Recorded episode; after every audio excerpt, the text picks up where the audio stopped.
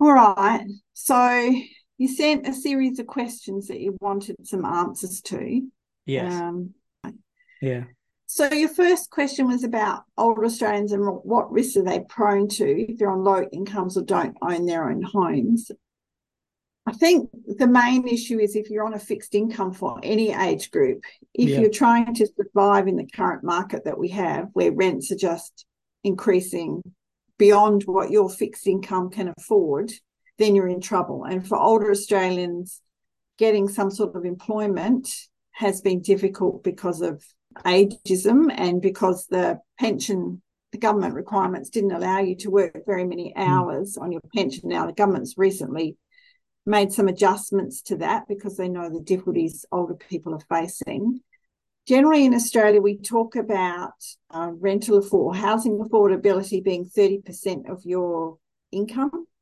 Sometimes when people do that, they include, you know, the costs of living as well. But if you're just taking rent, it shouldn't be more than 30% of your income.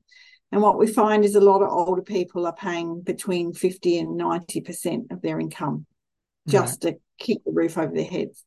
So if that's the case, then they're foregoing other things in life that they need, like other groups in the community, in essence. But for older people, it can be quite delirious for their health, or um, not delirious, but um, greatly affect their health. Yeah. So they go without food, they go without heating and cooling. If you're an older person and you you overheat a lot quicker, or the cold can affect your health quite substantially, then you're not so resilient. They go without medicines, they go without going to the doctor. So if they've got any sort of medical condition, being on a low income and being in the private rental market means that's at risk. It also means they may not be able to afford aged care services and support services that they Yeah. need. Having to move, you know, one, you know, if they only got one year leases and they have to continually move, they can't afford the costs of moving. They can't afford Yeah. to move their, their possessions, let alone pay the connection costs for water and electricity and gas and all those sorts of things. Plus, it's very stressful for anyone to have to keep moving. Um, Oh, for sure. So, so that all also takes its toll. a question real quick about about this like is there a divergence you're seeing between the people on lower incomes that own their home and the people that are on lower incomes that are either still renting or haven't paid off their home. Is there a divergence in that?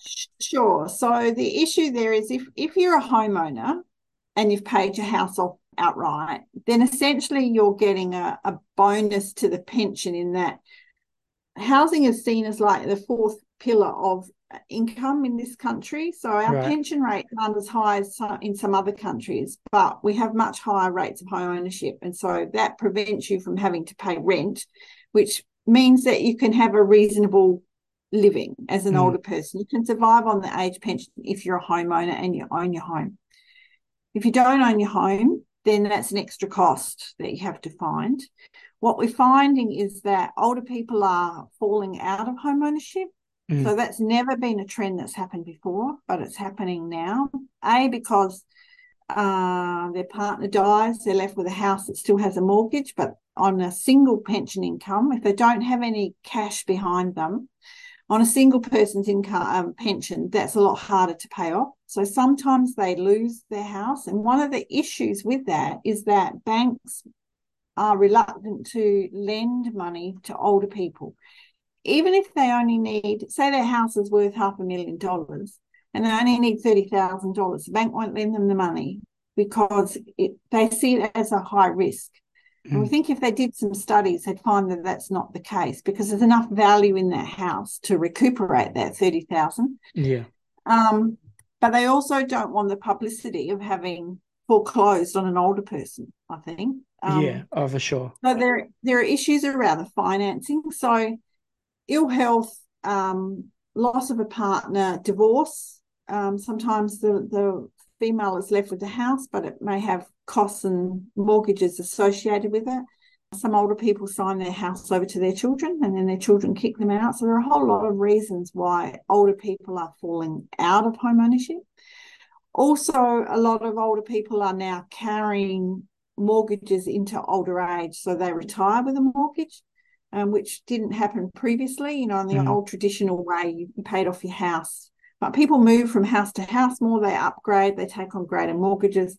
There was a time when banks were suggesting that if you had any loans or credit card debt or anything, you put it all together into one loan to pay off.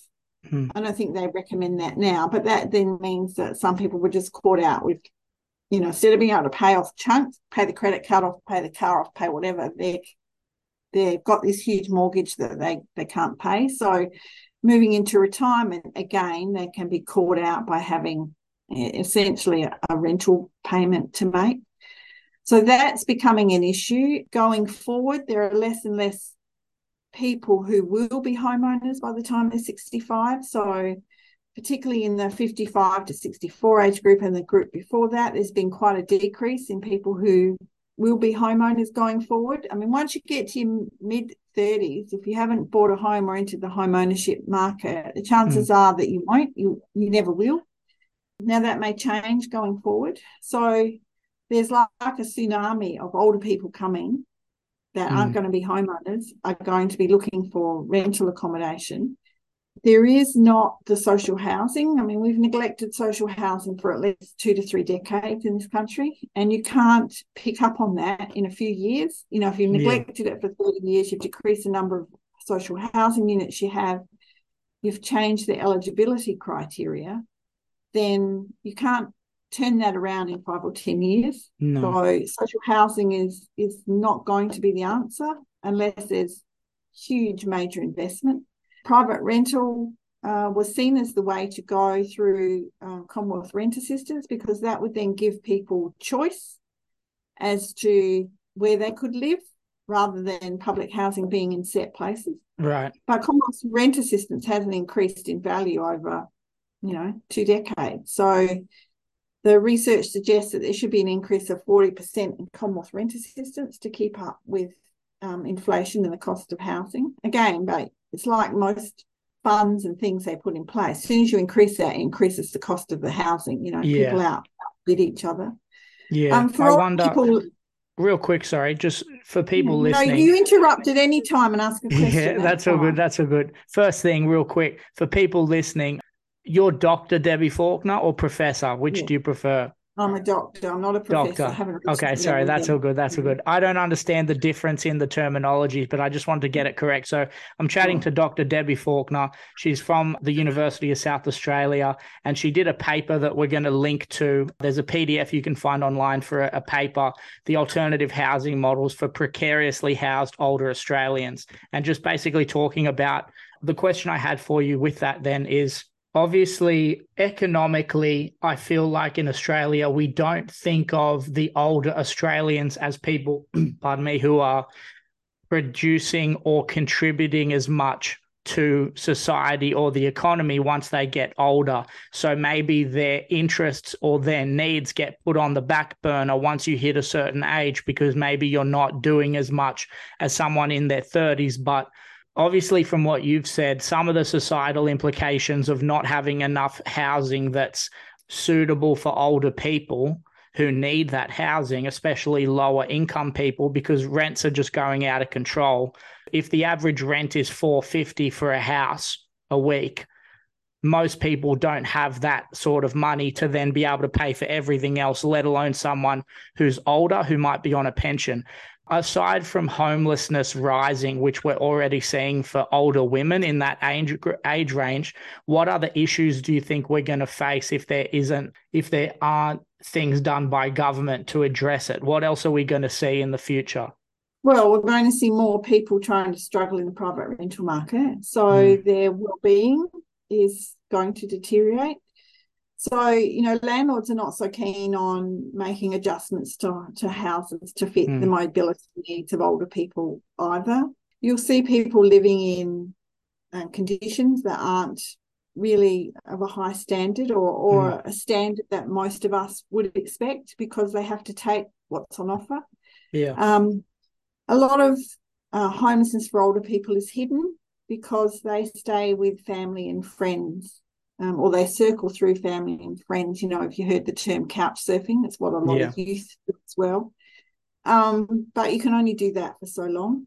Mm. Um, older people are not well haven't been they're getting better at it older people are not good at asking for help Mm. um, um, they have a pride about that they should be coping um, also they don't know where to go to get help you know they're not familiar with the housing market they're not familiar with the private rental market they can go to homelessness services which are becoming much more attuned to older people but in the past you know they hadn't really dealt with older people so they they didn't know they weren't knowledgeable about what services they should be referring them to um, because the, so, the service support service system is about personal relationships it's about Yeah. workers in systems knowing each other and so if you don't know where to refer an older person to um, then that gets hard. Those service systems homelessness service systems and other service systems are under great pressure because there's so many. You just have to hear about the food banks and you know the demands the meals on wheels. The demands on them are increasing as older people struggle to survive in a housing market that's just you know where housing affordability is is terrible. I mean yesterday there was a report that um, the cost of housing or renting in adelaide is higher now than it is in new york now i don't know how how correct that is but you know it's difficult to see the system or the, the housing market sort of leveling out. Um, the Mm. situation has just become worse and worse over time. And for a long time, the governments have just ignored housing issues. Um, they no longer do. It's now uh, an issue on their agenda. Yeah. Um, but that's because it started to impact not only youth and older people, but families and and working people, you know, um, nurses and educators and police who are earning a, a, a wage, but with the cost of living are finding that difficult as well. You know, we hear about people having to go and get two or three jobs to be able to survive and support their families. So it has hit the political agenda now. But yeah, it, it- it's going to take a long time to turn around, and in, and older people don't have that time essentially. No. Now they No. have um, limited lifespan. They don't have 30 years to accumulate wealth again. You know, if they don't have it when they retire, some of them do have a small a small amount of money or superannuation, but as rents go up, that's what they Yeah. then do. They pay their rent to hold their house or their rental accommodation by spending the small amount of super they've got. Mm. So somehow we have to develop housing models that would enable people to not waste that money on renting and buying someone else's house for someone else, but investing that money in some sort of equity product where they own part of it, they have some Mhm. stability in staying where they are, where they have tenure security, where they have a reasonable standard of housing that's connected to community um, as well. part of the paper that I read, the executive summary, at least that PDF that I'll link to, you talked about the need for more. You didn't say so. Medium density to medium density housing to me sounds like not huge skyscraper buildings of apartments, but something a little more. I don't know, like maybe a twelve block or something. Two to three stories medium Right. density. Yeah, and so one of the solutions you were talking about was uh, possibly building medium density housing that's suitable for the needs of these older people, but uh, but not out on the you know the out outer city fringes, not far away in the burbs, in places where transport is is uh, close by, closer to amenities, closer to hospitals, closer to you know the things that most people would hope to be able to get to.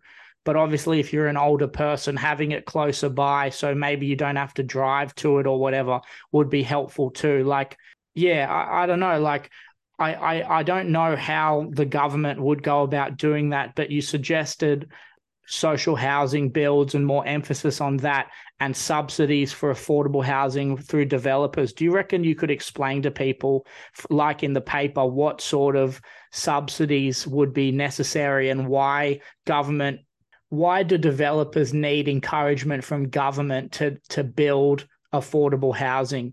because developers are often out to make a profit on what they're doing um, and that's hard when you're trying to build housing for people in need because you need to sell it to the highest bidder but the paper that you're talking about is just one of four papers in a project Okay.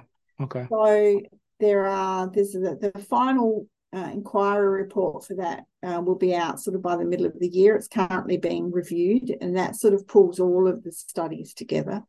But things like if you develop a private retirement village, then you have to pay GST on everything you do. So just being exempt from GST would help. You know, the insurance costs, you know, there's a whole range of things, you know, availability of land, although I heard the our planning minister this morning saying that they're asking local councils to identify land that could be opened up for affordable housing. So there's a whole range of things, but often the the different parts of government have to be talking to uh, to each other. So the, yeah. like you were saying, the house, you know, whoever's developing the housing, whoever's developing the transport, land release, taxes, you know, there's a whole range of things, and there are a whole lot of from our research, we found there is a whole lot of innovators out there. There are there are there are developers and people doing things, but they're doing it in isolation. And it may work in one state because of the planning regulations or the government support in that state, but it doesn't necessarily work in another state. And as I said, those innovators are working individually. They're not really connected up to a network of, of people who are working together to develop ideas. Um, and that that's just a maturity of the market, I, I guess. I mean, public housing has always been the answer for older people in terms of housing for those that are on low incomes, but there's such demand. And in this state, in South Australia, just being an older person is not a qualifying criteria now for public housing. In New South Wales, the to get priority uh, public housing, you have to be 80 years old uh, on the New South Wales public housing waiting list. I think in Victoria it's 55 years and over. So as you can see, just in terms of public housing criteria to get priority access varies across the states. Yeah. So, you know, there, there's no consistency in that either. Mm-hmm. Yeah, I mean the government is moving towards investing in in social housing, but a thousand houses aren't going to go far. Yeah. Um, across all age groups. You know, it's every age group is under pressure at the moment. It's just older people don't have the time. They don't have 10 years to wait for something to be developed. Something you spoke about too in the paper as as um something to consider.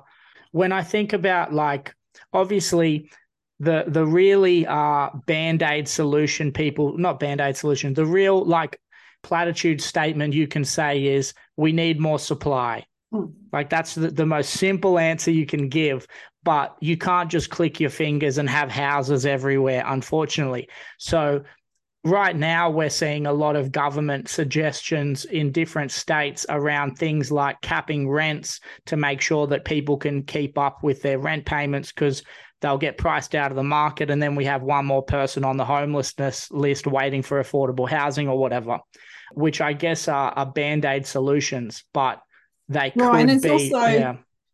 I mean, you know, private rental operators would then say, well, if that's the case, I've still got a mortgage to pay.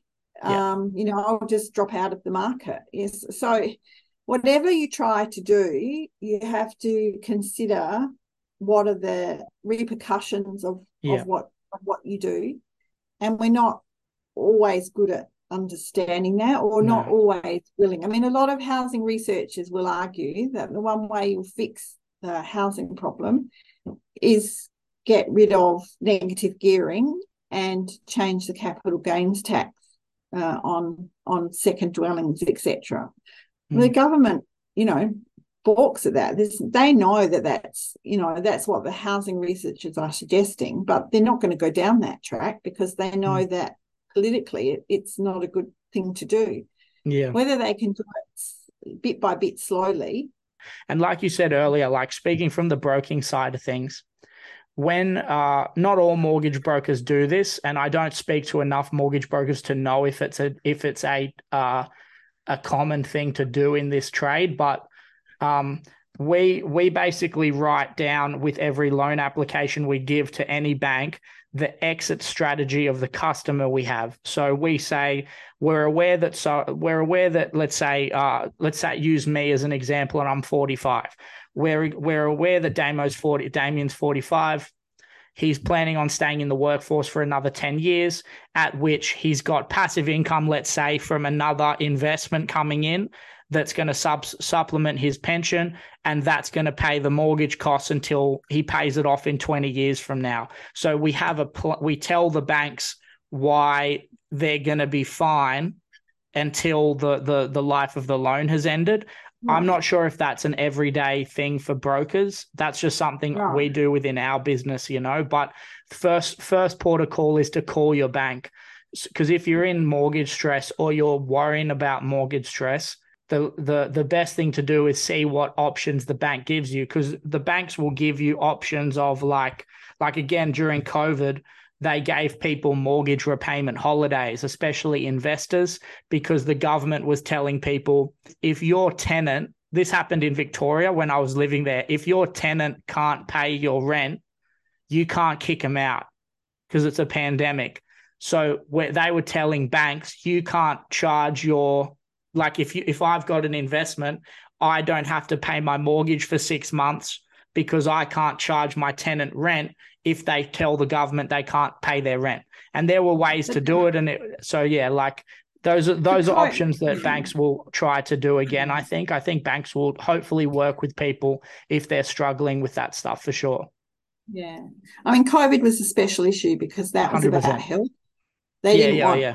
They didn't want people out on the streets. I mean, they took homeless people off the streets and put them in motels to make sure that, you know, they couldn't spread um, COVID because we didn't quite understand it or, you know, have the yeah. resistance to it then. So, yeah. So and that, I'm all for that stuff. Like that was, that was great. I'm not saying it's a bad thing. Like it, it was a thing, you know, like it was good that we, we had to find a way to support people regardless of where they were, whether they were a tenant or a landlord or whatever. And they made sure banks were doing that. And like, I, yeah, I was for that for sure. And, and, yeah, and isn't that interesting that when the government had to act, they acted yeah. immediately, and they oh, found yeah. they found solutions when they had to. Yeah. Um, I think they're now arguing that we're paying for that now because of the debt incurred, but and I'm not an economist, so don't ask yeah. me to explain all of that. Yeah. But you know, when they had to find something, when they had to find the money, when they had to do something, um, they were they were able to do it. Yeah. Um, the thing also is, I think, in terms of the difficulties with housing, is that um, housing is a state issue. So the federal government gives the states money, and then it's allocated from there. So yeah, um, it's not like the health system is a federal policy area, whereas housing is a state issue. So I think that makes it a, a lot harder for the federal government to control what happens in a housing perspective um, in state budgets. I mean, they have they you know the state governments get given a certain amount of money and they have obligations they need to meet in regards to that money. But even so, the control of what happens and how it happens is a, is a state matter. Yeah. So I think that makes it difficult too to control from a federal level what the policies around housing should be. Sorry, last one for for the before we get out of here. Then you talk about rental reform considerations to sort of improve this situation. Could you explain some of those, like what what rental reform, sorry, what reforms to rental protections you would uh, maybe put forward to government to consider? And to sure. be specific, we'll say South Australia because that's like again state to state. There's so many sure. differences. If that's all right with you. Sure. So so people are calling for some control over rent, so they can't go up. You know, you, you can have a reasonable rent rise each year, but not 20 or 30 percent. You know, like if it's one or two percent, then that's probably manageable because the pension will is connected to the CPI. So yeah. So some sort of rent control over how much you can increase um, the rent of your property. It would be good to see some improved standards about the quality of the housing that's available but, and better mechanisms, I think, for people to be able to complain about that housing because people become really in a tight market as well. People won't complain about the issues no. that they're facing because yeah. they don't want to lose their tenure. The sort of no fault um, ending of of um, tenure agreements. Um, we don't so in Europe, you know, they have long term rental you know 10 20 lifetime rental. We don't have that here you know we have 12 months if you're lucky some organizations might sign like a five year agreement with their tenant but each year they still have to sign off on that. So you know longer term if we could have five ten year leases that show some stability and enable people to plan and you know become yeah more settled i guess in their life. Some people are arguing for the allowance of pets in private rental. You talk to landlords, they're not so keen on that idea. Mm. But, you know, just allowing for, particularly for people who are on their own, the only companion that stops them becoming isolated and and um, feeling really lonely is a pet. Yeah. You know, a pet can, it can be your your best companion, your best friend particularly if you're not driving and you're confined to home a lot of the time until a carer or a friend can come and get you because you can't necessarily walk to the to the bus or get on the bus these days. You can't afford to pay for a taxi so or an uber. So you know um, constant companion is often a pet. So but then you know that will bring bias into the market as well, I suppose, in the sense that mm. some landlords won't take people with children, they won't take migrants, they won't, you know, they'll find a reason to say that the person with the pet wasn't because of the pet, it was because of something, some other reason. Yeah. So there'll be, you know, issues like that as well. So yeah, anything if if if private rental is no longer just a transitory tenure, which that's what it's been in the past, you went there for you know 12 months two years a few months before you moved between before you moved into social housing or you moved into home ownership or yeah you know, between leaving the parental home and moving into your own if it's no longer a transitionary uh, form of tenure and it's going to become uh, a long-term form of tenure and a major pillar of housing in this country then we really have to think about well how do we make that better for tenants and not just for landlords because they're going to be living there for a long period of time. I mean, in social housing, you know, um, you can have a pet. So retirement villages are starting to look at bringing in pets. Now they might have controls around how big and what type and whatever, mm. but at least they're considering it because they're seeing that a lot more people are living on their own these days than in yeah. the past, and so they need they need companions. So they're the sorts of things: longer tenure, um, no fault, you know, a reason why people get evicted, some sort of control over how much rents can go up, um, not just this open market, and understanding that, as you're saying, you know, if people have a mortgage on their property, um, but they're also claiming tax credits through negative gearing and yeah. whatever. So, you know, how do we find the balance that yeah. enables people to invest in private rental housing but also manage the quality and the suitability of that housing mm. from the tenant's perspective. For sure, um, yeah. So far, yeah. So it's finding that that balance, and I'm not saying it's easy. It's going to be trial mm. and error, but we have to start thinking like that because we can't see it not becoming a major form of, you know, like a lifetime tenure for people. You know, they're never going to be getting to home ownership. They're always mm. going to be paying rents. Um, yeah. And if those rents aren't capped, like in social housing, so in social housing, you pay, you know, if you're on a very low income, you only pay 25 to 30%, or community housing, it's capped. So those people can survive. But in the private rental, there's there's there's nothing like that. So yeah. Uh, yeah, it's yeah. an interesting one, right? Like I was renting and have been a renter since the end of uh, December, I, I, settled on a house out in Dubbo in regional New South Wales the end of December and moved in. But before then, have only had bad experiences with rent uh, mm-hmm. with landlords. So so speaking to a lot of people in the industry who tend to be in their you know mid to late forties or older, who have not rented for years who think that all landlords are great people, I try to remind them that like most young people rent longer now because it's harder than it used to be, or it's sorry, it's not harder than it used to maybe to get a house.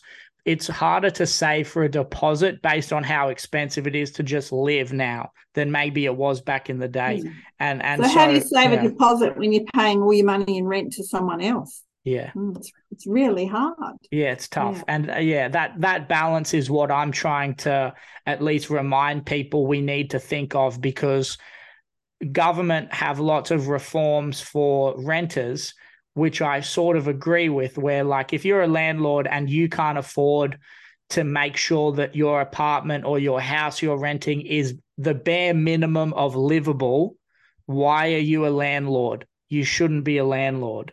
If you're well, trying to cut costs, you know, yeah, you want the land value. Well, the value's in the land, isn't it? Yeah, Not in yeah. the house. So if it if it's if it's to uh, improve your wealth, then house doesn't matter. It's it's the value of the land, isn't it? Yeah. So yeah. So it's going to be weird. Like I reckon sometimes the the way to get rid of all this was if we stopped we we started uh we tried not to encourage housing being treated as a an investment class but I'm not sure anybody in my industry is going to listen to me for that. And um, we're sort of running out of time here. So I wondered if there was anything you wanted to let people know about to be able to keep in touch with what work you're doing. Is there a link you want to share? Otherwise, when you guys re- re- uh, release the rest of your reports, I'd love to talk to you again and and and sort of hear more about what's going on if you'd like. Sure. Yeah, if you're looking for things on housing, you go to the uh, AHURI website, Australian Housing and Urban Research Institute, and you can search by topic or author or whatever. So this inquiry report from which the project B that you're uh, referring to, this should be all uh, online by yeah June July I think it's a it's a bit of a long process. You write the reports, then they go out for someone to review them then they come back to you and you make the corrections and the changes that are suggested and then they get published so yeah it's highly scrutinized what you say and what you do to make sure mm. that what you're saying is balanced and correct and the processes right. that you've followed so yeah so the AHURI website is the place to go if you're interested in housing issues for anyone you know okay. or about anyone so okay yeah. easy Debbie, love your work. I'll put a link to the the the institute website in here. And thanks again for your time. I really appreciate it. You're welcome. You're welcome.